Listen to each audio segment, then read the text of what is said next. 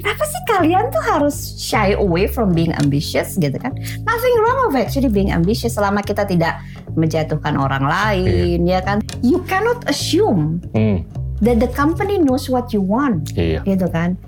And you cannot actually also believe that only hard work Iya, will get you where you want to go. betul. Hard work only keeps your job, Iya, ya kan? betul. You need to think beyond hard work. You need to think Betul. what is the impact that you want to create. Inilah Endgame.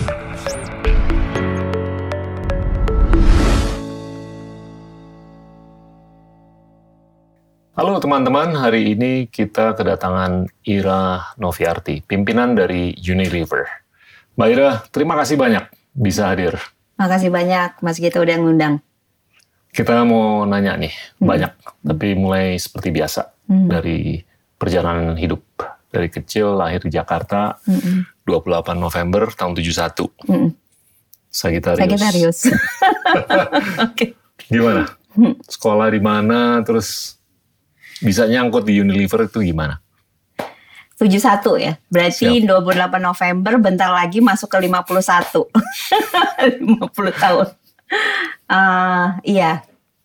Eh, masuk Unilever, mungkin sebelum masuk Unilever just to give you a bit of a background ya. I came from a very big ka- family. Oke. Gede banget family-nya. Jadi kalau dari ayah saya from my mom, we're actually eight in the family. I'm number four. Oke, Jadi saya punya adik empat, punya kakak tiga, ya berarti ya. Wow. Saya di tengah. Eh, bedanya tuh nggak banyak gitu, sekitar dua tahun, dua tahun, dua tahun ke bawah gitu. Saya sama kakak saya justru eh, cukup cukup jauh, sekitar enam tahun dengan the next the next one. Banyakan cewek atau cowok Eh, di keluarga? interestingly, it's actually 50-50 udah. Jadi dari Oke. situ sendiri my dad and my mom already understand the concept of diversity. 50% cewek, 50% cowok Oke. gitu. Cukup balance. Uh, but at the age of what 10, 11 my dad uh, remarried gitu. Oke. So I have a stepmom and ada lima orang datang dari my stepmom. Jadi Jadi 13. 8 tambah 5 13. Ouch. Uh-uh. So you can imagine how do you live with the 13 keluarga gitu kan. And uh, yang limanya ini cewek atau cowok? Banyak. yang limanya ini empat cowok, satu cewek. Oke, wow, tilted. Heeh, tilted gitu. Uh-uh. Nah, jadi emang dari sejak saya kecil udah kebiasaan punya karena kan itu semua ada adik saya kan, whether that is actually coming from a different mom, I treat them as the my brothers and Siblings, ya. sisters. So and my dad is coming from he was an army. Oke, Uh, jadi kebayang lah ya. And my my mom is actually a housewife. Oke. Jadi udah mulai dari muda tuh ayah saya selalu nugasin saya untuk ngurusin yang kecil-kecil ini. oke. Berarti kan 4 plus 5, 9 gitu. Wow. Ya kebayang sih dari Oke. mulai apa sih namanya urusan uh, sekolah, urusan pelajaran, urusan PR segala macam tuh kayak di assign ke saya untuk karena kakak saya udah terlalu terlalu jauh gitu ya. Ya, So mungkin itu yang membuat saya juga jadi leadership. Udah mulai belajar Hmm. ngertiin um, apa sih namanya karakter yang sangat berbeda dari yang satu rajin banget, yang satu brutal banget gitu kan. Uh, Sekolah di mana waktu itu? saya sekolah di uh, SD Krishna, Oke, SD Krishna, uh, and then SMP-nya SMP 3, oke, SMA-nya SMA 8. oke, Terus masuk UI, oke. uh, ekonomi UI, uh, lulus tahun 95. Wow. Uh-uh. Terus, Jadi pada saat saya sebenarnya dari mulai SMA sih saya udah tilted ke organizations ya. oke, I love uh, walaupun di SMA 8 tahu lah ya SMA 8. Kayaknya kerjanya orang-orangnya belajar semua gitu. Mungkin cuma saya yang sekolah bagus. jarang belajar gitu Ah. kan. Uh, so I I'm lucky that I I was actually able to study di FEUI waktu Oke. itu. Sempat juga diajarin sama para pembesar-pembesar kayak Ibu Sri Mulyani, Siap. Pak Emil Salim Siap. dulu kan. Cuma ya itu karena naturally saya seneng yang Sorry, namanya. kenapa ekonomi? Kenapa ekonomi? Ah. Sebenarnya saya mau masuknya tuh dulu adalah kedokteran. Cuma ya saya bilang saya udah punya satu anak yang masuk kedokteran. Jadi Oke. eh, coba dong kamu jangan kedokteran lagi. Masa saya punya anak Nih dua ayah dokter. ngomong begitu. Betul. Oke. Jadi coba deh kamu eh, masuk ekonomi. So I'm not actually really into ekonomi pada saat itu, but I'm just following what my dad's. saya pengen masuk kedokteran sebenarnya. He he has a big influence on you. A very big influence. Okay. Yeah. He uh, inspired me as well as disappoint me at the same time Hmm. because he Okay. remarried. Gitu. Ya. Tapi inspirasinya justru yang memberikan Ah, ah, energi positif. banget. Uh-uh.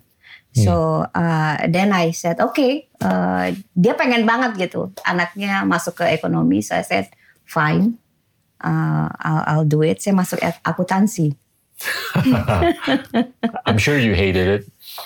Akuntansi menurut saya Canda. ilmu yang menarik ya, karena I'm a very visual person. Ah. As a person tuh, I I I I can memorize numbers easier than memorizing ni- name. Oke. Oke. jadi jadi kalau saya ngeliat number itu saya ingat terus gitu. And I guess that is also give me a, a strong base ya Ya. untuk uh, untuk bekerja di di di bisnis gitu. Hmm. So. Terus apa aktivitas di UI selain belajar? Ikut organisasi juga. Mungkin kalau saya try to describe my timing ya 100%, 30% belajar, Oke. 70% itu organisasi. Apa di senat gitu-gitu. saya pernah jadi presidennya ISEC kok gitu. Oke. ISEC is the uh, apa namanya Economic Hmm. Student Associations kan yang ada di di dunia dan dia punya representasi di Hmm. Indonesia. Dan saya waktu itu kebetulan dipilih jadi presiden ISEC. Oke. And that organization is allowing me to lead the the people in the organizations Uh, karena isi it- ini ini merupakan profit organization. Oke. So we share the profit to the to the people, to the to the Okay. members of the organizations, and it's allowing me to uh, to do many programs like student exchange, Siap. career days, where kita mempertemukan antara perusahaan sama student yang baru graduate. We send people to many different countries. Ini mulai tingkat berapa? tingkat tingkat dua. Tingkat Wow. dua. Dan ini pemimpin yang cewek yang pertama kali atau Ah, Pernah enggak, ada yang enggak, cewek sebelumnya? enggak. Pernah, pernah sebelumnya. Oke, keren. Terus That's berapa lama tuh jadi presiden ISEC? Sekitar dua tahunan lah. Oke, Habis itu setelah dua tahun, then I have to concentrate on my tesis. mau nggak mau kalau nggak nggak lulus lulus gitu. ya. Jadi concentrate on my thesis, lulus. Terus saya sempat jadi uh, karena accountant. Of course, I actually try to work in an accountant company first, Iya. accounting company. Waktu itu namanya I don't know whether you remember Hans Tuano Kota. Tahu, tahu banget. After six months, I said I give up. Karena kebayang gitu kan di depan meja, Iya. ngeliatin data segala macam. It's like I don't think I can do it. So I saya Amazing. saya makanya apa sih namanya daftar ke Unilever, Wih, gutsy nih. Baru enam bulan langsung check out. check out saya saya nggak tahan. So Gile. it's like oh you're dealing you I love dealing with people gitu. I love to Iya. be you know um, work with people, lead the team, and and then you suddenly actually have to deal with numbers gitu. Reaksi dari orang tua gimana? Waktu Uh, cabut. mereka nggak tahu sih saya. saya cabut. Oke. Jadi saya daftar Unilever, terus saya daftar. Tapi waktu itu saya daftarnya, saya mau masuk finance gitu kan, finance eh, bagian finance. So saya diinterview sama beberapa direktur lah, gitu. Pak Pak Moritz Lalisang interview saya, Pak Hanafiah Jayawinata, and then Ibu Sri Urip juga. Hmm. Nah, Bu Sri Urip kan pernah jadi CEO di situ. So after interview mereka bilang, I don't think you are actually fit for the finance gitu. You should go to marketing. Oh, marketing. keren. And um, Oh, karena divergent. karena somehow mereka ngelihat I you know I I like Suka ini. Uh, uh, saya suka, saya Iya. saya senang lihat brand. Iya. Mereka pertanyaan-pertanyaannya saya gitu. Uh, what do you think of this advertising? Why do you think that brand can grow like that gitu Iya. kan?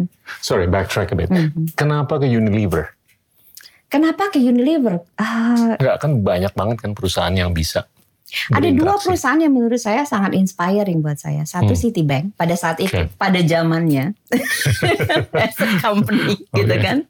Ah, sama satu lagi Unilever karena Iya. I don't think you will. I think it's like this is actually the company that has been pada saat itu juga udah berapa puluh tahun Betul. ya. Udah lama banget. Dan you will find in every houses di Indonesia Unilever product Mm-mm. gitu kan. Hmm. So it's kind of like Dari bangun pagi sampai malam benar tidur. gitu. Hmm, I know that Betul. the company is is big and I want to be part of that company. Oke. Hmm. Did you sempet kepikiran gak sih bakal Hmm. lama di Unilever? Gak, nggak sempet lah. Jadi kalau pada saat kita masuk itu kan kita pikir, oh ini brand manager aja udah bagus nih. Brand manager udah bagus. Iya, tapi I don't know why ya. It's like that's probably the magic of the company gitu. Was like you all almost feel like you are not karena you are moving from one role to other role, ya kan? And they have a huge numbers of brands Iya. and 15 categories. Jadi pindah dari satu kategori ke kategori yang lain tuh kayak belajar baru lagi gitu kan. So you don't feel like you are you always see a different insight, a different uh, knowledge gitu ya. And then suddenly you're like, you're like wow. And karir saya pada saat itu alhamdulillah juga cukup cepat gitu. Siap. Jadi mereka kayaknya company juga taunya anak kayaknya mesti di uh, kasih Harus diberdayakan. harus diberdayakan harus dikasih kerjaan dan Hmm. dikasih challenge yang cukup gitu ya Saya- karena kalau enggak saya udah bosan terus saya udah yang ini apa lagi nih gitu ini gimana lagi nih gitu. Ada ada perasaan gak sih sebagai cewek itu agak beda? pada saat itu iya karena menurut saya uh, it feels it feels strange for the people that woman has ambitions gitu Ya. jadi jadi Oh, kayaknya bayang tuh yang cowok-cowok pada eh. Iya, kayaknya tuh kayak kayak is a sin gitu kalau misalnya cewek itu ambitious gitu kan. Wah, Iya kan? And and that is a bit Iya. awkward buat saya. Why you actually feel a shit? Dan saya juga ngomong sama teman-teman cewek saya. Kenapa sih kalian tuh harus shy away from being ambitious gitu kan? Nothing wrong of actually being ambitious selama kita tidak menjatuhkan orang lain, ya kan? Selama kita tidak manipulatif gitu. Wih, selama kita benar-benar memberdayakan Iya. kekuatan kita, ya Hmm. kan, and help the company to actually grow and help ourselves to grow.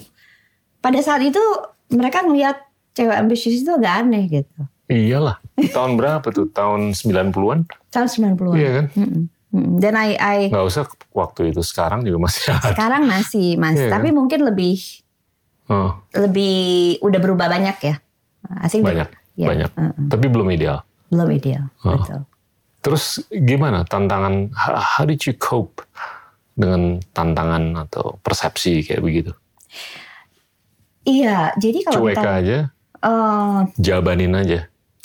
sebenarnya Atau- pada saat awal-awal karir mungkin nggak terlalu mudah Iya. Apalagi pada saat itu tuh yang namanya konsep diversity, konsep Belum gender balance itu kan belum ada gitu kan. Hmm, Tapi yang sebenarnya membantu adalah pada saat itu juga I think you remember that Ibu Sri Urip juga the woman CEO di tahun berapa? 97. hmm, So we already know, we Iya. already kind of like acknowledge that hmm, a smart bright woman betul. can actually be the CEO of the company. Iya. Gitu. Jadi itu juga dan di di posisi-posisi kunci di Unilever juga kita cukup ba- cukup belum balance sih. Masih kan masih sekitar 30% cewek, Yuk. 70% cowok gitu Wow. kan. Jadi nggak sesulit mungkin kalau misalnya saya ada di government. Bayang. Karena kalau di government, aduh itu yang namanya kalau saya meeting sama kayak kemarin aja yang saya pas ke New York, saya ketemu sama te- teman-teman yang dari perusahaan lain gitu ya, eh, di dari Indonesia bahkan. Satu dari satu dari enam gitu kan? Atau enam enamnya cowok. Dan saya, tim saya, saya bertiga datang. Saya, my my operation VP, sama IR director. Tiga orang. Cewek semua. Cewek semua. Asik. yes. Jadi eh, saya again I actually believe in the concept of yaitu tadi diversity. Iya.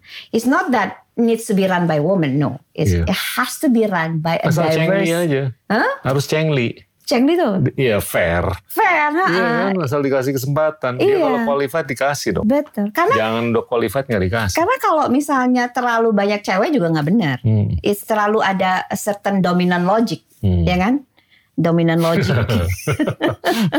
Kebayang satu meeting, saya berasa satu meeting cewek semua juga saya juga aduh Oh, iya. guys. Iya, iya. Tapi kalau Betul. misalnya satu meeting cowok semua juga, so it has to be we we we require balance lah. Iya. Walaupun balance is actually perfect ideal ini ya, cuma paling enggak rich lah ini ya Iya. dari segi kombinasinya. Ada nggak sih saat-saat dalam 20-an tahun di Hmm. Unilever tuh sempet ngerasa, aduh, hopeless nih. Mm-mm. Sempet nggak ngerasa begitu? Ada sih. Selama 20 tahun saya udah 27 tahun. Iya, 27 tahun. Sempet nggak ada saat-saat yang mana, aduh, ini mah terlalu male dominated nih, hopeless nih gua. Ada. Saya sempat ngerasain itu. Berapa Jadi ada sekali sih. Oke. Jadi pada saat itu tuh saya udah I think I thought I was ready to be a board members, the Siap. board of directors gitu ya. Siap. So I was uh, apa namanya dan dan dan uh, I was actually like tripling the size of the skincare business pada saat itu uh, in two years time. Eh sorry, so in five years time kita tri- triple the size gitu saya dan tim saya. You were doing the beauty and skincare products, right? Betul, Yeah. betul. Pada saat itu saya jadi dikasih uh, tanggung jawab untuk look after skincare business di tahun 2015 kalau nggak salah. And pada saat itu kita uh, challenge-nya adalah kita waktu itu dihantam sama competitors, Hmm. you know, international competitors Siap. masuk. Terus dalam waktu kurang dari 12 bulan udah dapat 20% market share gitu. Terus saya waktu itu dipanggil sama my chairman said, uh, how do you bring this share to less than 5%? Gitu. I said, oke. uh, dan saya seneng kalau dikasih challenge kayak gitu, saya seneng banget gitu kan. So we uh, we brought the growth rate waktu itu dari single digit into like 20% every year gitu. And Wow. then brought down the share Hmm, of the competitor. itu competitors sampai ke di bawah 5% in one year. Masuk 2010, saya bilang, waduh harusnya udah ready dong ya. 2009 kalau nggak salah. Terus waktu itu ada posisi board kebuka gitu. Oke, I think I'm Asik. going to ini gitu. Oh, Terus kok enggak? oke. Justru dibawa orang dari luar ke dalam gitu. Cowok pula gitu kan. saya bilang, aduh nih kayaknya kayaknya susah nih ya. Oke. uh, not sure whether you know uh, the company is actually get my aspirations gitu. Itu sih mungkin itu di uh, timing di mana. How did you deal with it? How do I deal with it? Okay. Um, I come and met the CEO Oke. and and said, what do I need to do? Iya. Gitu kan? Because I think playing victims is not going to get you anywhere. Right?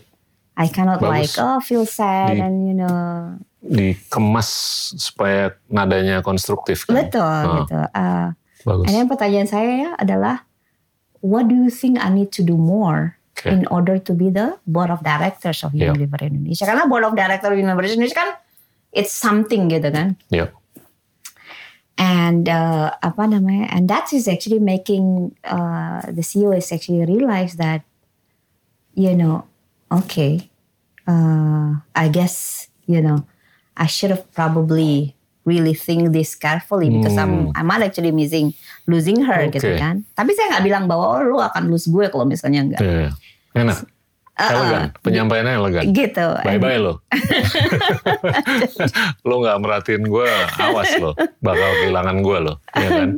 Satu tahun setelah itu sih terus abis itu saya dikasih role board of director. But at least I know Hmm. Well done. uh, what do I need to actually work on. What Ada keyakinan nggak kalau Mbak nggak menyampaikan itu mungkin bablas lagi Iya, dan itu juga pesan-pesan saya ke Iya. para anak-anak muda. my mentee ya. Iya. I'm- I'm mentoring many young women di Iya, Unilever Indonesia dan juga outside Unilever Iya. juga. Uh, and let them know bahwa you need to you speak up. you cannot assume Hmm, that the company knows what you want, iya, gitu kan? And you cannot actually also believe that only hard work iya, will get you where you want to go, betul. gitu kan? Betul. Karena hard work is, saya bilang ke mereka hard work only keeps you keeps your job, Iya, ya kan? betul. You need to think beyond hard work. You need to think Betul. what is the impact that you want to create. Ini Wha- mah artis bukan untuk cewek aja, untuk cowok juga. Iya sih, benar. Jangan jangan diem aja kan gitu. Benar. Cuma mungkin cewek itu punya tendensi lebih Iya, quiet, lebih- lebih, ya ya. kan. And they assume and then they don't. They feel like if I come to you, if you are actually Hmm. my boss, right? I come to you. and Saya bilang, Pak Gita, uh, I have these aspirations, gitu Hmm. kan. And I I would like you to understand. To, to Hmm. know this is my aspiration and this is what I can actually feels like nggak proper gitu. Padahal Iya. kan enggak kan. It's it's Ini lebih karena budaya timur atau budaya Indonesia atau budaya cewek?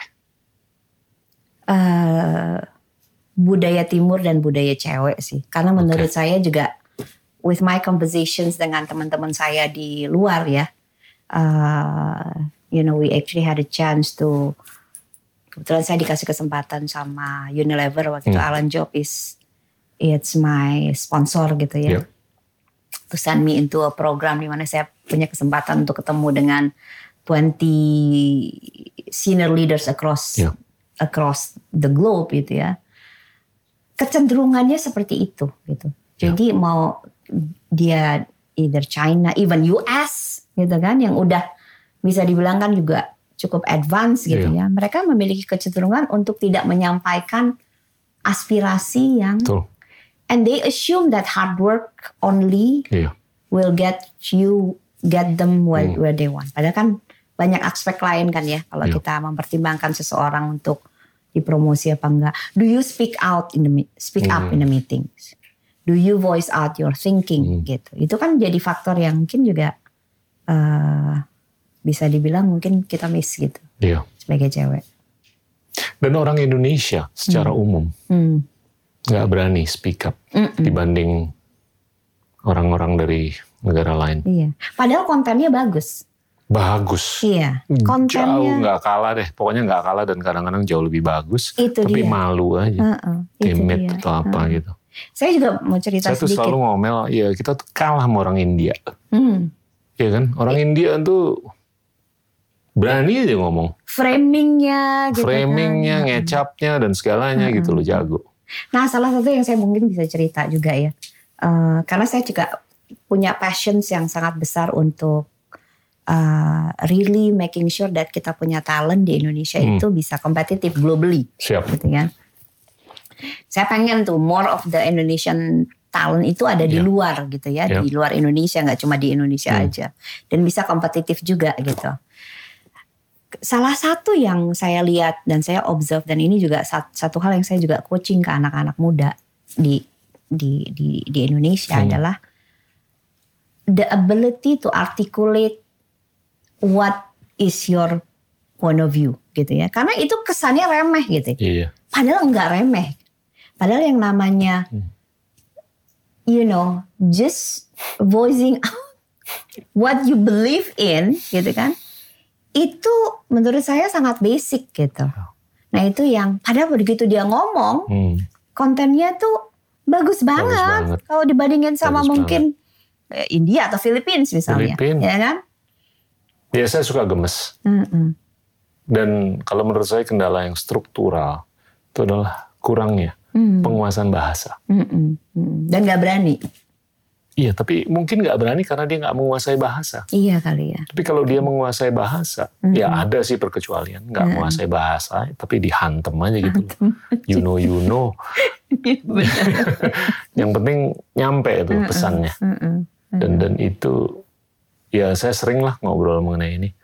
Tapi gini loh, saya tuh kalau ngelihat ada beberapa observasi Hmm. yang juara kelas SD, SMP, SMA, universitas Mm-mm. itu kebanyakan cewek Mm-mm. Betul. dan semakin semakin banyak. Mm-mm. Zaman saya aja saya dulu nyontek dari cewek. Iya kan? Lebih rajin soalnya. iya, dan sekarang lebih banyak. Mm-mm. Saya justru agak khawatir nih cowok-cowok bakal lewat nih 10, 20, 30 tahun ke depan. Mm. Iya kan? Mm. Apalagi kalau mereka semakin peka dengan gender diversity. Mm-mm. Mm-mm. Apalagi kalau mereka dibekali Iya. dengan profisiensi bahasa. Ya. Apalagi kalau mereka di mentorin sama orang-orang kayak Anda dan Mm-mm. yang keren lainnya. Ini ke depan mungkin profesi atau karirnya cowok nih Mm. is at risk. Yang pertama. Mm-mm. Yang kedua, saya kalau ngobrol sama beberapa orang, ini empiris bahwa Mm. perusahaan yang dikelola, yang mana itu gender diversity-nya Mm. lebih tinggi, Mm-mm. significantly, Mm. jauh lebih tinggi IRR-nya Mm. dibanding yang kurang atau nggak ada gender Iya. diversity. Iya.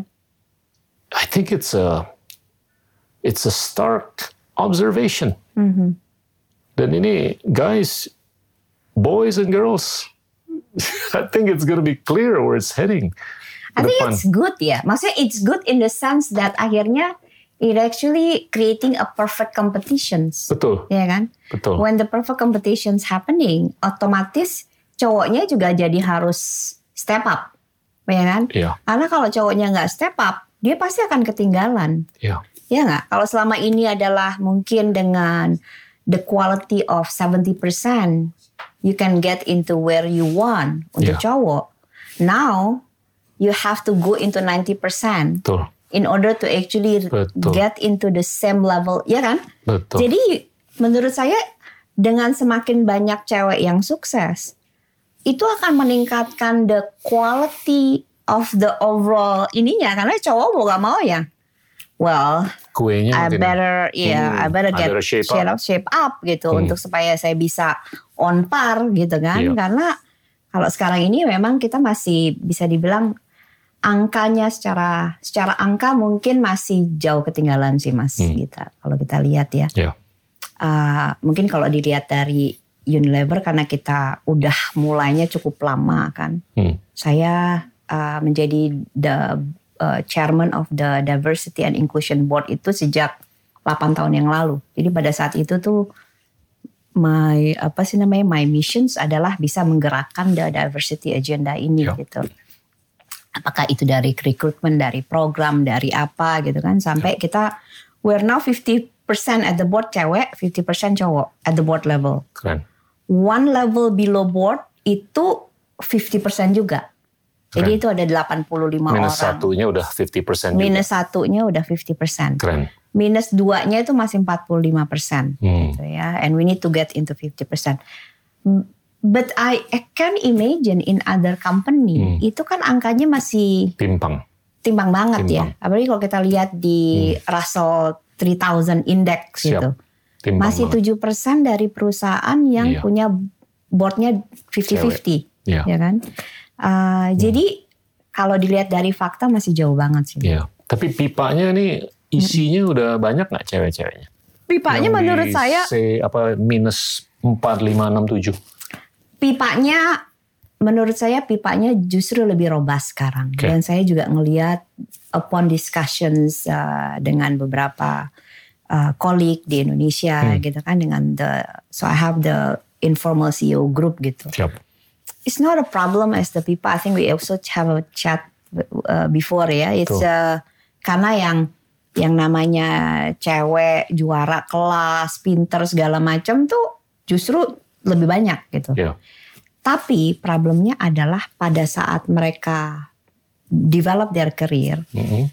they are actually uh, facing the stage di mana biasanya mereka struggle tuh Iya. in that stage. Dan saya juga ngerasain itu. Jadi pada saat dia Cari punya anak. keseimbangan antara Uh-uh. rumah tangga dan Betul. karir. Betul. Okay, what what advice do you have for What the advice? aspiring girls and women out there? First advice, kalau saya ada dua advice saya. Yang pertama adalah they often doesn't know the real capacity-nya mereka until they try it. Because they tend to give up before they try. Hmm. Padahal sebenarnya pada saat they try, misalnya why don't biasanya saya tanya sama mereka, have you tried first before you are giving up? Coba deh, you don't know the your real you know strengths and capacity to probably do both. Hmm. Maybe you have the capacity to actually do both. Why don't you try it first? Ya. gitu kan. Kalau memang udah nyoba terus kayaknya aduh susah banget, then probably you need to ini dulu ya apa sih namanya istilahnya istirahat dulu lah. Ya. Choose the choice Betul. yang you're comfortable with. Tapi coba aja dulu. Hmm. Yang kedua adalah in order for that to actually work, have you considered other support the support system untuk bisa ngebantu uh, kamu, gitu kan? Itu. And then yang ketiga adalah mungkin juga explore with the company ada options lain nggak sih? Instead of actually just gue berhenti aja deh, Betul. gue berhenti tiga tahun, empat tahun anak gue udah gede, Hmm. baru nanti gue kerja lagi gitu. Hmm. Karena beda loh, decision itu tuh is a big decision loh, empat tahun, lima tahun gak Betul. kerja, padahal kita masih muda, masih produktif segala Betul. macem. You might miss out something gitu. Dan terbukti kan selama COVID ini kan WFH Mm-mm. bisa Bisa. ternyata. memfasilitasi. Benar, benar. Iya kan? So the advice that I give to them is that it might surprise you of the capacity that you have. Iya. You might be surprised yourself. Dan dan perusahaan seperti Unilever nih keterbukaannya tinggi kan Hmm. untuk mencari opsi atau alternatif Benar. yang workable. Iya, kayak misalnya, would you actually consider two or three days in a week? Misalnya gitu, ya kan? Keren. Ya ininya beda lah, reward sistemnya beda, Pasti, gitu pasti. kan? Tapi would you least con- nggak nggak benar? zero sum game gitu. Enggak. Would you consider, for example, project base, gitu kan?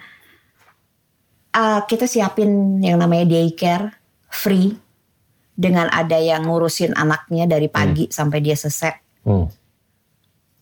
for the all of the employees. Hmm. We give them berapa bulan sekarang kita maternity leave tuh? Uh, four months ya? Ya four Hmm. months. And then buat suaminya juga kita kasih maternity leave. Wow. Jadi nggak ada alasan lah untuk suaminya gitu kan, galak atau ngelarang gitu kan. Mm, mm, Oke. mm. Dan nggak ada, maksudnya gini, kita mencoba meminimize barrier kenapa dia tidak bisa move forward gitu, Hmm. meminimize barrier. Kita bantu dari situ, ya kan? Uh, itu sih. Selama 27 tahun, ada nggak sih hal-hal yang Mbak Ira mungkin bisa lakukan agak-agak beda Hmm. selama ini? Anything you could have done or would have done differently? In what? In my career Yeah, atau in your career. what I mean, have you've done pretty well. Hmm. Tapi ada nggak sih yang mungkin aja bisa dilakukan lebih baik sebelum-sebelumnya? Iya, menurut saya sih yang mungkin if I could actually like turn back the time ya, uh, I would actually probably start my work with the governments Indonesia itu lebih early on. Oke. Uh, Unilever Indonesia mungkin bisa dibilang agak sedikit shy ya untuk lebih upfront gitu Ya. untuk apa namanya work with the government to shape the policy gitu ya. Uh, makanya kenapa sekarang saya pada saat Ibu Sinta minta saya untuk jadi B20 Chair Women in Business Action Council, saya iyain dulu walaupun gimana Cinta caranya Kamdani. gitu. Cinta Kamdani. Sita Kamdani gitu kan, Sita Siap. Kamdani. Saya iyain dulu pada saya. Aduh, ini gimana? ya? But I know that I think as the, as the for myself as a leader in in the big company should have actually do that probably more. Iya. Jadi itu yang mungkin Iya. I I wish I could actually start that maybe 10 years back Hmm. gitu. Tapi udah mulai banyak loh sekarang pemimpin-pemimpin cewek. Iya. Iya kan? Neneng di Grab, Dian di Excel. Anda di Unilever. Mm-mm. Dan Indonesia tuh cukup menarik loh sebenarnya kalau Hmm. dibandingin sama negara lain kayak di India. hmm, Indonesia to certain extent culture-nya lebih lebih, terbuka. betul, Iya. lebih terbuka. Mungkin juga karena kita punya contoh-contoh apa sih namanya pahlawan perempuan ya Hmm. di Indonesia dan juga kita Presiden. presiden perempuan gitu kan. Jadi Hmm. eh I don't know like even if you compare balik lagi ke India yang Hmm. mungkin secara culture lebih lebih tertutup lebih Hmm. close ya kalau misalnya Hmm. cewek berkarir gitu Iya. kayaknya di Indonesia menurut saya lebih permisif sih Hmm. Oke, kita ngobrol mengenai Unilever deh. Mm-mm. Apa sih ke depannya atau yang sekarang lagi keren banget? yang sekarang I mean, lagi yeah, I keren mean banget. you've you- you're doing so well dalam banyak banget vertikal. Mm-mm. Kalau sekarang tuh ada satu vertikal yang benar-benar mau digaspol. Itu apa sih? Iya, eh, mungkin sebelum saya cerita ke situ sedikit kasih gambaran mengenai apa yang kita face pada saat pandemik Hmm. ya. Karena pandemik di 2020, Wow. 2021 itu, Gila. itu You went, luar you went, you went through a pretty bad interesting bad episode, iya kan? ya. Dan, dan Mau diceritain? boleh, Nah, karena itu is actually really the period yang menurut saya sangat impacting me professionally and also pro- pro- personally ya. ya. Jadi kita masuk kan 2020 waktu itu. eh, kita punya CEO itu masih Pak Heman Baksi. Eh, 2020 Februari, Maret gitu kan. We actually impacted by COVID gitu. Ya. Itu saat-saat yang memang luar biasa karena um, for the company that big and then you suddenly have to do everything virtual. You have 6,000 people, ya kan? All over the place, Yeah. all over Indonesia. Dan pada saat itu belum ada vaksin. Itu yang namanya, aduh asli, itu luar biasa Hmm. ininya. So we have to really shift and change the strategy totally gitu. Dan pada saat itu November, Oktober 2020, Yeah. still in the midst of the pandemic, uh, saya ditelepon sama the CEO of Unilever, Pak Nitin Paranjmi, and he said, uh, "I have a good news for you. Uh, you'll be appointed as the CEO of Unilever Indonesia." I said, "Okay, thank you for the good news." Dalam hati saya, aduh, ini di tengah-tengah pandemik begini gimana saya menjalankan Ya. apa Hmm. namanya ini perusahaan gitu kan ya? Hmm. Karena justru lagi pik-piknya tuh Hmm. waktu itu Oktober November gitu kan. Uh, so it really forced me to think how should I run the company where everything gotta be virtual, Hmm. where I still have to make sure that the you know apa sih namanya semua distributions kita jalan, supply chain bisa jalan. Every month saya I'm actually leading the apa uh, yang di- kita bilang emergency Hmm. uh, meeting Ya. setiap har, seti- uh, seha- seminggu tuh bisa tiga kali. And every meeting I receive like how many hundreds of people got COVID and then people die Hmm. and all of that. Jadi that is actually really give me the insight that I need to lead differently. I need to Yeah. lead with the, so much compassion. I need to actually make sure that people first, Hmm. safety first, Ya. Before anything else gitu ya kan? So um yeah it's it's it's it's not an, an, an easy situation. Dan alhamdulillah situation is actually get better di 2021 tapi pada saat itu juga saya decide that this is probably the time for us to really strengthen all the fundamentals of the company. Hmm. Karena kalau nggak sekarang kapan lagi Betul. gitu kan Tuh. your distribution is actually distributor kita punya 650 80 berapa persen 12 persennya mungkin bangkrut karena there is no growth in the GT ya ada kan yang didistribusi, nggak bisa distribusi. distribusi juga susah Hmm. gitu kan lalu juga profitability juga karena growthnya you know people are actually not buying anymore Tuh. Siapa sih yang pakai skincare, siapa sih yang pakai deodoran gitu kan? Keluar juga males kayak gitu tuh akhirnya I use that opportunity to really really strengthen the fundamentals of Hmm. the company. Dari mulai melakukan uh, distributor consolidations, dari mulai try to improve the profitability of the distributors, ngeliatin portfolio kita, cut the SKUs yang tail. Berapa persen SKU-nya dikurangi? Unilever tuh punya berapa persen? eh, SKU kita tuh 1.500an ya. Jadi saya memutuskan untuk oke let's clean up. Jadi pada saat nanti udah ter open ininya, uh, we can you know grow Betul. lebih healthy. Tuh. Gitu. Diturunin ke berapa waktu itu? Berapa persen? 25% Wow. more or less Sekarang udah mulai normalisasi. udah mulai normalisasi. So Oke. hasil dari uh, bersih-bersih itu, hasil dari fixing the Hmm. fundamentals, itu alhamdulillah kita masuk 2022 dengan growth yang sangat bagus. Ya. Uh, GT yang tadinya minus terus jadi double digit growth-nya. Wow. Uh, apa namanya profitability juga oke. Uh, so we are actually really confident. Jadi earning cost quarter 1, quarter 2 Senyum. bagus. Jadi share price-nya juga udah mulai naik Ya. uh, lagi. Ya. So we are actually quite hopeful. Nah ke depannya ya. Tapi tunggu dulu. Oh Ini ini kan nyambung dengan langkah-langkah yang pahit Hmm. yang diambil 2020-2021 kan. mm, Apa yang nolong Anda bisa ngambil keputusan yang tough? I believe ya. uh, Did, did you have the right team around you Hmm. yang benar-benar support? mm. See, my team has actually been the biggest anchor buat saya. Iya. My team pada saat itu. Karena dan saya percaya Hmm. uh, yang namanya adversity and challenge Iya. itu ju- justru membuat tim itu Betul. menjadi Oke, lebih That's what I wanted to get. Ya. lebih kuat gitu, lebih Diskusinya solid. lebih kaya. Dan we are more vulnerable Mm-mm.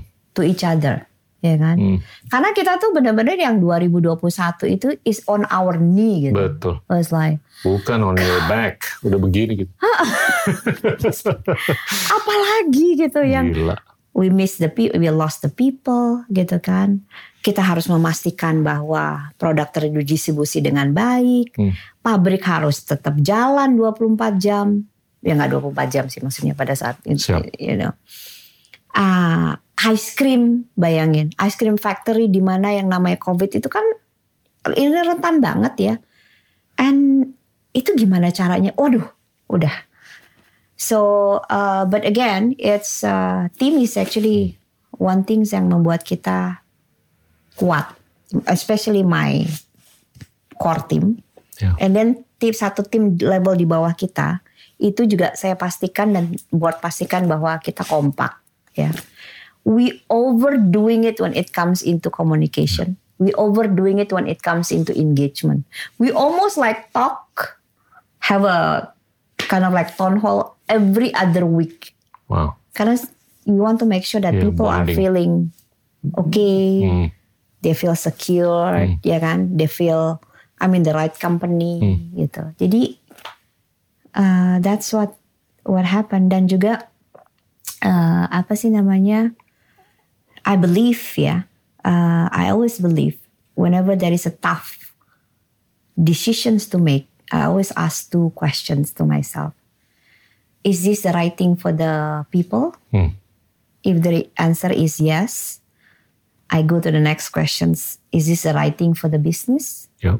If two of that questions the answer is yes, then Gas. walaupun nggak populer dan mungkin Gaspol. it will cost me my my positions, I will lost my job. Hmm. I'm going to do it. Jadi itu aja. I'm gonna ask you. Kalau saya dengerin your predecessor, si Hammond, kenapa dia bisa puluhan tahun di Unilever? Jawabannya dia ada tiga. Hmm. Yang pertama, integrity. Hmm. Unilever tuh operates on integrity dan dia tuh juga membanggakan personal integrity-nya dia. Yang kedua adalah diversity, ya kan? Iya. diverse, semakin diverse dan juga dia bisa keliling, Iya. ya kan? Iya. Internasionalisasi. Mm. Terus yang ketiga, he gets free ice cream. ya kan?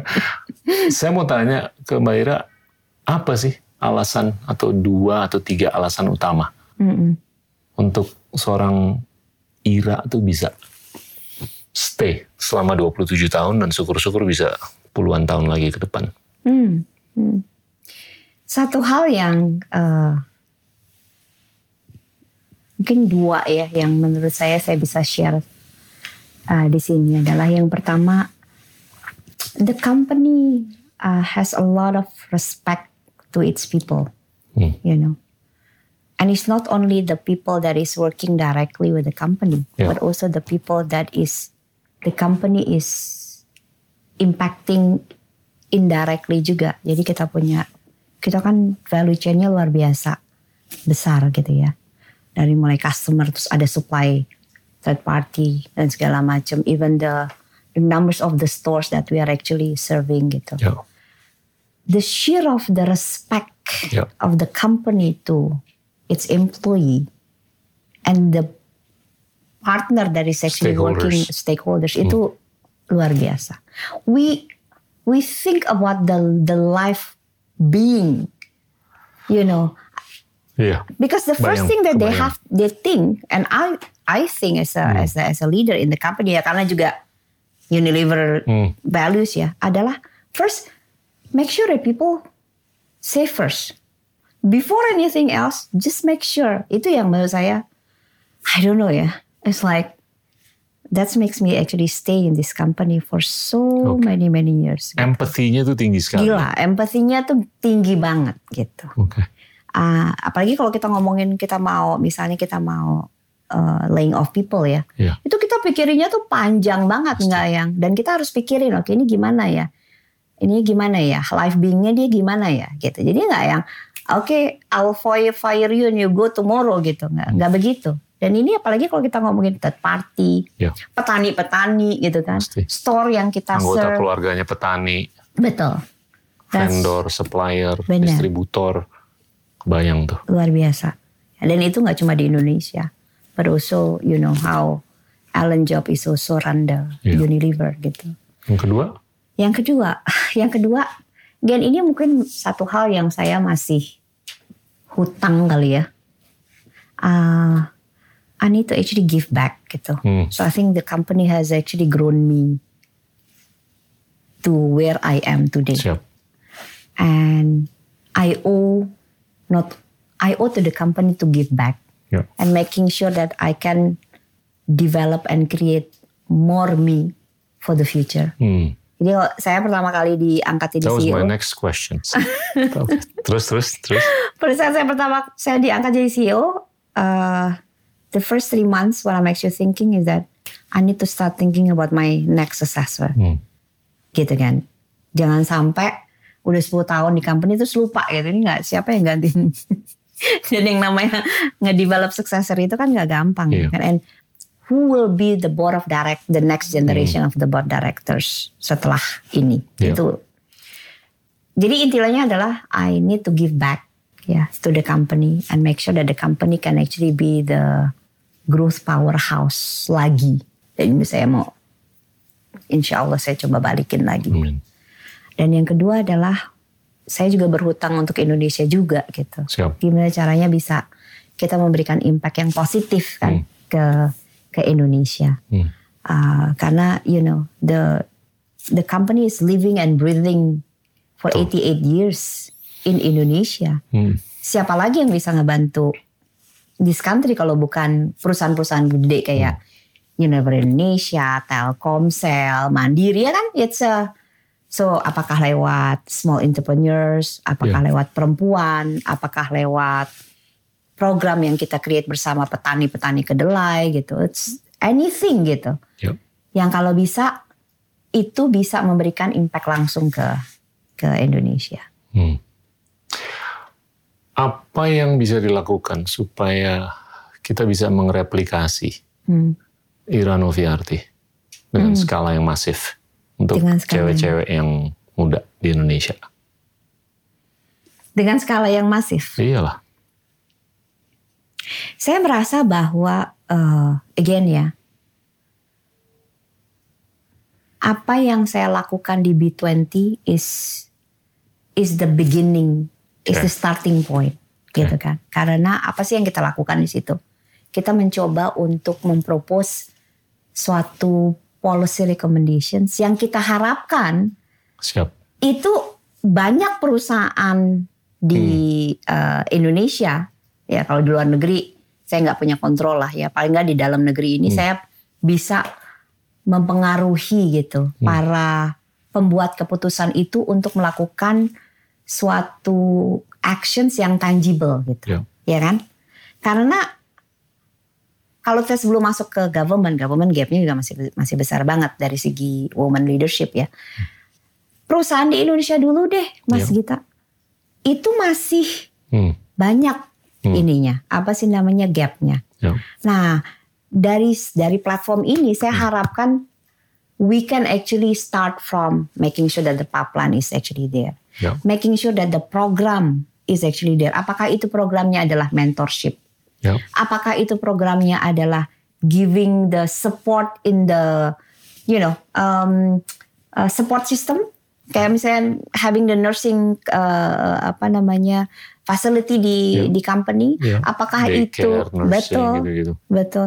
Apakah itu really giving the access of the leadership program for more women, Hmm. gitu kan? Itu eh, dan bisa juga saya berkolaborasi dengan beberapa perusahaan, Hmm. create a very tangible program untuk bisa memberikan akses yang Hmm. lebih mudah gitu ya ke para perempuan-perempuan Indonesia untuk bisa sukses di ininya. You have to go on a roadshow Hmm, keliling Indonesia. hmm, Ngomong aja. hmm. Pidato atau kasih seminar, webinar Iya. mengenai apa ya, women role. Iya, Iya kan? heeh, benar. Dan dan dan Itu, terkadang itu kalau menurut saya mulia sekali kalau mau memberikan kembali ya Mm, ke bangsa dan negara ya. iya, Keliling aja 34 provinsi Iya. ngobrol di depan mereka. betul. Perjalanan hidupnya Mbak Ira. No, Gitu. that's that's true. I haven't think of that. Happy to support you in any way possible. Tapi kalau kalau menurut saya kalau kalau ke depan nih prospek untuk Mm, cewek untuk lebih berperan mm, di corporate governance atau any Any, any leadership position di Iya. pilar apa pun tuh kalau menurut saya jauh lebih nyata. jauh lebih nyata. Tapi ya tinggal se- sebagaimana kita mau aja, Iya. secepat apa gitu. Betul. Secepat you apa? you actually can set the the speed at which Hmm. you can make this happen, Mm-hmm. along with the other Mm-mm. uh, women leaders di Indonesia and beyond. Iya. Gitu. Yang menarik ya pada saat saya ini setiap kali saya punya kesempatan untuk ketemu para Hmm. leaders dari perusahaan lain, perusahaan di Indonesia. Ya. itu saya selalu cari kesempatan untuk membicarakan mengenai program mereka di di women Ya. uh, apa namanya dan give them a bit of a tangible karena mereka tuh sebenarnya gini mas mereka pengen Ya.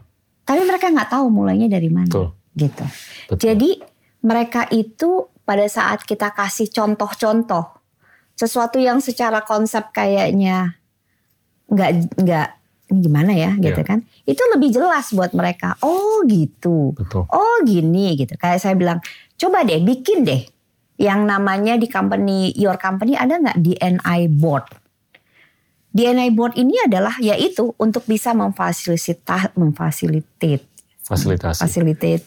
Lalu juga eh, apa sih namanya dia juga akan memberikan masukan dari segi rekrutmen.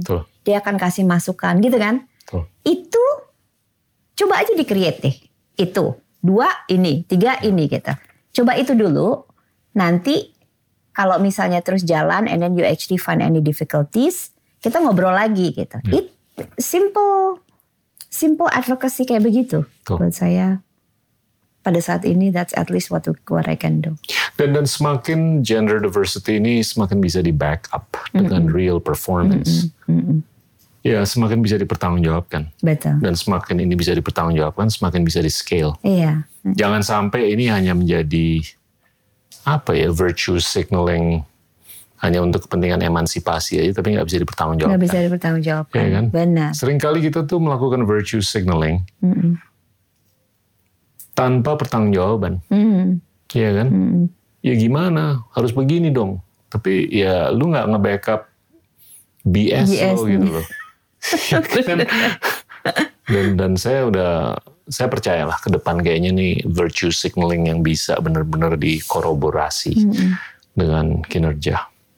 Mungkin saya saya saya beli bahwa akan ketemu tipping point-nya gitu ya. Iyalah. Akan ketemu tipping point-nya di mana dan you know pada kayak sama sama Unilever juga gitu. Ketemu Ya. tipping point-nya di mana then you are accelerating. Betul. Kalau sekarang kan pandemi kan membuat gapnya jadi besar gitu Ya. kan. Akhirnya harus dimulai lagi, harus di advocate lagi, harus di remind lagi gitu. So Ya. uh, ya Oke. Produk-produknya Unilever nih, saya kalau melihat data mengenai kesehatan orang Indonesia, ya dari sisi stunting kayak malnutrisi dan lain-lain, ini harus disikapi kan. Saya saya penasaran aja sikap dan langkah dari perusahaan besar seperti Unilever itu kayak gimana, yang Iya. tangible. Iya. Terus yang kedua mungkin mengenai perubahan iklim. Mm-mm. Ya kan? Iya. Ini kan gimmick-gimmick ESG, ESG ini kayaknya pff, laut banget kan. Mm, Keras banget kan. Tapi kadang-kadang aduh, lu real nggak sih? mm, Atau lu cuman cuap-cuap aja begitu dikasih mikrofon. mm, Nah ini aksinya gimana? mm. Iya. Gimana sih? Gimana sih kalau kita mulai dari yang something ya? Siap. Ya. Eh, ini kan kita bicara mengenai nutrition gitu ya. Indonesia again masih punya gap di situ, masih Ya. punya issues lah di Ya. situ ya. Kalau kita walaupun sebenarnya a credit to the government, I Ya. think our our poverty level is actually improve. Oh, udah jauh lebih. Wah gila gitu kan itu so dan, much. sekarang ya. ngomong stunting, gaungnya udah lebih terasa Benar. daripada beberapa waktu yang lalu. Iya, uh-uh. and uh, I think there is a, a substantial progress that we are actually seeing gitu ya. Tapi nevertheless, we actually still see that yang namanya malnutrition itu Ya. masih Hmm. masih menjadi issues yang uh, kita harus sikapi dengan dengan lebih agresif lagi. Ya. Nah, nutritions kita tuh sekarang lagi bergerak uh, apa nama kita berubah dari foods division jadi nutrition divisions. Ya. Wow. Oke. So uh, agenda mengenai bagaimana kita membantu nggak cuma di Indonesia, bagaimana kita bisa membantu negara-negara yang memang masih menghadapi malnutrition itu menjadi agenda yang at the heart of the nutrition divisions. Ini kebetulan si presidennya nutrition Unilever akan datang ke Indonesia Hmm. dan kita akan bicara mengenai uh, the real actions yang kita bisa lakukan untuk bisa ngebantu di bagian malnutrition ini. Karena saya merasa bahwa sekarang ini yang kita lakukan skillnya masih belum besar. Unilever ya, I'm talking about Unilever gitu. Skill kita tuh masih belum ngomongin jutaan reach gitu. Nah, kita kan mencoba membantu dari sisi apa sih namanya menu creation, Siap. uh, memastikan bahwa di dalam sebuah bungkus roiko itu paling tidak ada ada ingredients ingredients yang bisa ngebantu juga gitu kan. Uh, si para ibu-ibunya ini bisa dengan dengan uang yang sedikit gitu dia bisa memastikan bahwa itu tercukupi nutritionnya Siap. Uh, misalnya kayak tem- tempe itu kan very sederhana ya Hmm. Uh, Keren banget tuh tempe. tempe sama nasi gitu kan Hmm. nah itu tempe sama lo nasi bukan, tapi tempe lebih. Sorry karena saya nggak makan nasi lagi. kebayang nggak tempe goreng sama bango uh Ah, terus tempenya panas gitu habis digoreng ah. jadi ya jadi eh, basically berus bagaimana kita bisa mengequip the low income consumers untuk bisa mendapatkan asupan yang oke gitu ya. We're not actually like donating nggak melalui donating tapi lebih ke market education gitu gitu kan. Dan saya merasa bahwa kita ini scale-nya masih harus diperbesar. Ini gimana kita bisa scale up? Dengan siapa kita harus bisa collaborate gitu kan? Karena kalau kita sendirian aduh nggak selesai selesai tuh tugas gitu kan? Jadi kita harus collaborate sama siapa? Can can we collaborate with uh, apa namanya Nestle Hmm. and then collaborate mungkin sama other parties yang yang yang relevan gitu kan untuk kita gitu sehingga you can reach as many people actually as possible Betul. di Indonesia gitu. Tuh. Tempe itu kemarin kita baru aja ngobrol sama ahli tempe. Uh-uh. Itu kan proteinnya gila. Banyak banget kan. On a per unit basis. Ada orang Indonesia yang memprakarsai tempe movement. Uh-uh. Dan gimana ini bisa di scale. Tapi kendala strukturalnya Uh-uh. adalah kedelainya kan. Uh-uh. Harus Betul. diimport. Betul. Nah itu. Nah, itu juga yang- juga. Yang mungkin nggak langsung ya, tapi kita itu kita punya more than 3000 petani Ya. yang kita bina. Ya, Uh, jadi nggak langsung mengaddress nutrition, betul. eh apa mal malnutrition, tapi secara tidak langsung kita ngebina para petani. Ini growing terus nih numbersnya, gitu ya. Eh, untuk bisa mereka lebih apa sih produktif, Siap. lebih ngerti, bisa bahkan kita beli kedelainya dengan harga yang bagus gitu. Terus kita kasih eh, apa sih namanya eh, bantuan lagi dari segi itu free of charge ke mereka. Wow, Uh, so again, saya mikirnya adalah scaling up. betul. Gimana caranya we can actually reach 10,000, 15,000 of the ke- Ya. petani kedelai gitu kan. Ya. Kalau mengenai climate change gimana? Climate change ini uh, sebenarnya kalau dilihat dari climate change ini agenda yang Alan Job itu sangat passionate Hmm. about gitu ya. Tapi kan ini climate change itu besar nih ininya, besar banget uh, uh, bagian-bagiannya. Betul. Nah, yang kalau yang tangible-nya, yang Iya. yang bisa dilihat di depan mata itu adalah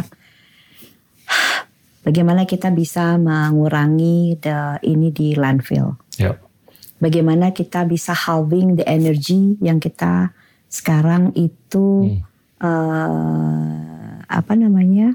Yang sekarang kita gunakan di factory kita, Iya. gitu kan melaku- melalui how we can actually reduce by half, atau- eh, Hmm. by half gitu ya, by getting the uh, power from the sun. Iya. Gitu. Itu factory kita siap. basically is actually the, the first starting point buat kita. Ya.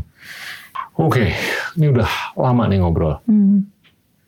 Biasanya di akhirnya itu kita ngobrol mengenai Indonesia 2045. Mm-mm. Tadi kita udah agak-agak nyentuh Hmm. mengenai ke depannya itu kayak gimana. Iya. Indonesia gimana sih dari sisi Unilever atau Era sebagai pribadi tahun 2045? 2045 Hmm. ya. Ini saya mau ngasih bayangan aja nih ya. Hmm. Um, again, I'm actually very excited coming back from the investors meeting di London and and and UK last week gitu. Hmm. Makanya masih jet lag nih sekarang. Lagi selesai kok, tenang. Betapa mereka itu sangat eh, sangat passionate gitu ya. Karena pada saat sekarang ini Indonesia justru ada di upper hand. I think you know our inflation itu empat setengah bandingin sama US yang double digit. UK Inflasi double, tiga UK. UK double digit, Oh, iya, iya. ya kan? Growth kita 5,4. Uh, GDP kita kan 5,4. Jadi it's really a good place to be. Gitu ya. Unilever Indonesia kita punya turnover 2,8 billion US dollar. We are the fourth largest in the world. Bayangin, spendingnya Within Unilever. within Unilever, fourth largest di within Yang Unilever. terbesar China. Terbesar itu adalah US, US. sekitar 11 billion US dollar. Wow. Nomor dua. Nomor dua itu adalah India, Oke. 6 billion US dollar. Ketiga adalah China, Wow. Three. China kalah sama Amerika, sama kalah. India. Nah, three. Oke. Keempat adalah Indonesia, 2,8. 2,8. But look at the potentials. Menarik. Household kita di seluruh Indonesia ada berapa? 69 juta household. Hmm. every household di Indonesia cuma spend 40 dolar setahun. Hmm, Amerika? 10 kalinya. Wow. Hampir 500. Hmm. India? Eh, di bawah kita sih. Oke. Kadang-kadang. China? China wah bisa 8 kali kali. No kidding. Iya. Hampir sama sama Amerika. Iya, Per household. tinggi. Wow. Jadi kalau kita lihat Hmm. 40 barang kita ya 40 Hmm. dolar Hmm. per tahun per household. Ya kan? Marketnya aja, marketnya Indonesia, ini market di di 15 kategori yang Unilever Indonesia main. Spendingnya berapa? 100 dolar per household per tahun. Itu kan headspace-nya kan gila kan? Gila. Kebayang nggak kalau saya bilang I want every houses di Indonesia itu Oke, jadi you spending control 40% of the market and upside-nya dari 100 bisa ke 400 500. Iya. Gila kan? Jadi eh, itu hanya dari perspektif FMCG aja. Iya. Kebayang dari per- perspektif lain, ya Hmm. kan? The the consumption level kita masih seperempat dari consumption level Thailand kalau dari segi hair care. Dan itu berkorelasi lah dengan pendapatan per orang. Betul. Prosperity, Heeh. lifting up Benar. yang miskin keluar dari kemiskinan, Iya. middle class ke upper middle class, upper middle class ke upper class Benar. gitu gitu. Eh, tadi yang saya bilang China itu eh, market ya bukannya Unilever. Oke, Heeh. oke, It's a oke. it's a different ini. Siap. Siap. Nah, jadi intinya adalah balik lagi ke yang tadi. Tapi Indonesia nomor 4 di dunia Nomor empat di dunia within Unilever. within Unilever. So Jadinya Amerika, India, China, Indonesia. Indonesia. Oke, Indonesia Indonesia sama Brazil tuh selalu balap-balapan. oke. Brazil di- berapa? 2, koma berapa? Brazil berapa ya? Anyway, below Dia 2.8. dia tuh terdepresiasi kan Iya, iya. ininya. Jadi kalau udah ngomongin Currency-nya. euro basis gitu, kita lebih punya nah, kita punya ekonomi kan lebih terjaga, 5-6 persen, inflasi juga lebih terjaga. Lalu juga political, I would expect Stabil. that is actually more stable. So Iya. you you can imagine the potentials of this country by Iya. 2030 20, apalagi 2045 gitu Hmm. ya itu kan wow so again my reflection is that how me and my board can actually really prepare us gitu ya to be in that state gitu Hmm.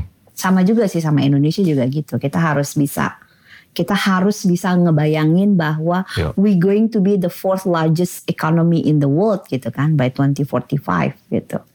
Or even probably faster than that gitu. Ya. Jadi dari sekarang ini kita harus udah how can we future fit our organization, how we can future fit our people and our portfolio, our route to market supaya kita siap gitu. So itu jadi nggak cuma jadi angan-angan aja, but it's really going to be the real destinations buat kita.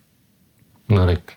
Hmm. Jadi ini berkhayal aja nih. Tahun Hmm. 2045 komposisi pekerja governance, board of directors, kepemimpinan di Unilever at least 50-50 lah ya, Iya. cewek sama cowok. Iya. Bahkan kemungkinan bisa lebih dominan ceweknya.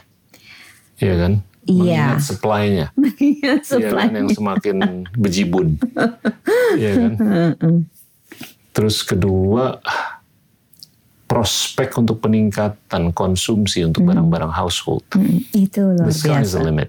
Sky is Iya the kan? limit. Exactly. Jadinya orders of magnitude-nya ini gila, gila, banget. gila Iya kan? banget, benar. Jadi bukan untuk Unilever aja, tapi untuk siapa pun yang Betul. mau bermain di FMCG. Benar, banget. Ya kan? Mm-mm. Dan ketiga intinya kalau kita belajar hidup sehat, Mm-mm. belajar hidup ramah lingkungan, nggak ada alasan lah Nggak ada alasan. untuk Indonesia sebagai ekonomi terbesar nomor empat tuh sebagai bangsa dan negara dan perekonomian yang Mm-mm. relevan lah, Heeh, ya kan? benar. Then by then you would have seen thousands, if not hundreds of thousands of iras, Hmm. Kan, running around Indonesia. Running around Indonesia and outside Indonesia juga. Amin. Mm-mm. Ada pesan-pesan akhir, Mbak Ira? Uh, I can again, I believe in the. I mean, imagine when the world is actually having equal participations between men and women. Siap. Imagine when Loud and clear. yeah, you actually have uh, that gender balance is actually happening in every company in Indonesia, including the government. Yap. So you can imagine what is the potential that that can actually deliver Yap. to the country and to the economy. And I, I believe that will actually happen sooner than later. Siap. Thank you banget. Thank you. Ya. Thank you. It's a pleasure, Mas Gita. Teman-teman itulah Ira Noviarti, pimpinan dari Unilever. Terima kasih. Inilah Endgame.